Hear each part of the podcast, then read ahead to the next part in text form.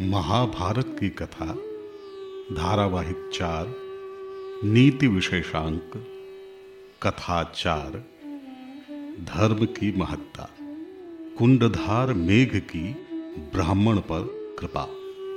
सहस्रों वर्ष पूर्व की बात है। एक निर्धन ब्राह्मण अपनी कामनाओं की पूर्ति के लिए धर्म करना चाहता था। यज्ञ और अनुष्ठान करने हेतु उसे धन की आवश्यकता पड़ी। किंतु उसके पास पर्याप्त मात्रा में धन न था। इसी उद्देश्य से उसने कठोर से कठोर तप किए और देवताओं की बड़ी पूजा की। इसके उपरांत भी उसे धन न मिला। एक दिन की बात है।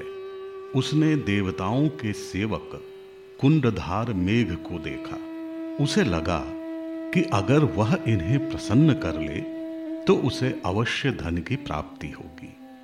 इसी उद्देश्य से उसने धूप, चंदन, पुष्प और तरह तरह के नैवेद्यों के साथ उनकी पूजा प्रारंभ कर दी।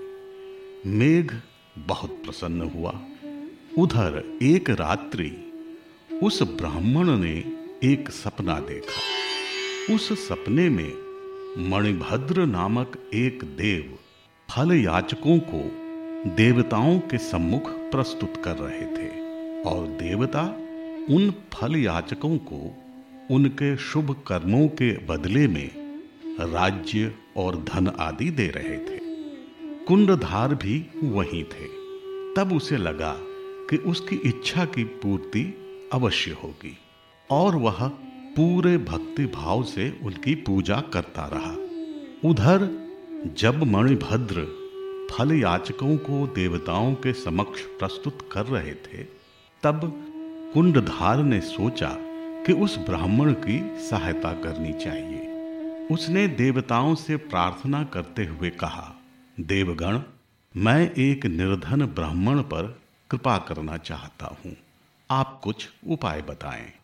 देवताओं ने कहा, क्यों नहीं कुंडधार? तुम चाहो तो धन आदि दे सकते हो।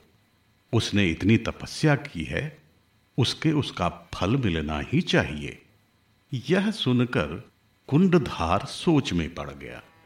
उसने सोचा कि मानव मन चंचल होता है, अतः धन से कहीं उसकी बुद्धि भ्रष्ट न हो जाए। ऐसा विचार कर उसने कहा नहीं भगवन, उसे धन देना उचित न होगा।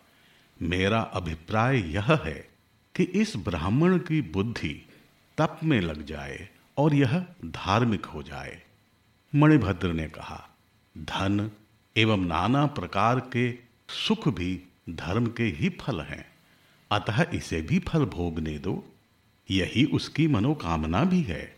किंतु कुंडधार ने पुनः कहा नहीं भगवान, मुझे यही वरदान दीजिए कि वह ब्राह्मण धार्मिक हो जाए। तब देवगण उन दोनों पर अत्यधिक प्रसन्न हुए। इस कृपा के कारण उस ब्राह्मण को वैराग्य हो गया, किंतु उसके मन की लालसा जीवित रही। उसे कुंडधार का यह व्यवहार भी अच्छा न लगा। उसने सोचा कि उसे धन प्राप्त होगा, फिर वह धर्म का कर्म करेगा, किंतु उसकी अभिलाषा पूरी न हुई। अतः विचार कर, वह वन में जाकर तपस्वी का जीवन जीने लगा और वहाँ जाकर तपस्या करने लगा। उसने पुनः कठोर तपस्या की। देवता एवं अतिथियों का सत्कार करने के बाद बचे हुए फल मूल आदि से निर्वाह करता रहा। फिर पत्ते खाकर जीता रहा। उसके बाद वह खाना छोड़कर मात्र पानी से निर्वाह करने लगा और अंत में वह मात्र हवा का पान कर ही रहने लगा। इस प्रकार की कठोर तपस्या से उसे दिव्य दृष्टि प्राप्त हुई। उसके इस भक्ति भाव से प्रेरित होकर कुंडधार प्रकट हुआ। तो ब्राह्मण ने उसकी विधिवत पूजा की। कुंडधार बोला, हे ब्राह्मण देवता, तुम्हारे इस कठोर तप के कारण तुम्हें यह दिव्य दृष्टि प्राप्त हुई है। तुम अब धनवानों, राजाओं आदि की गति देख सकते हो। ब्राह्मण ने अपने दिव्य नेत्रों से देखा कि सहस्रों धनवान और राजा नरक में पड़े हैं। उसने कुंडधार को अश्रुपूर्ण नेत्रों से देखकर प्रणाम किया।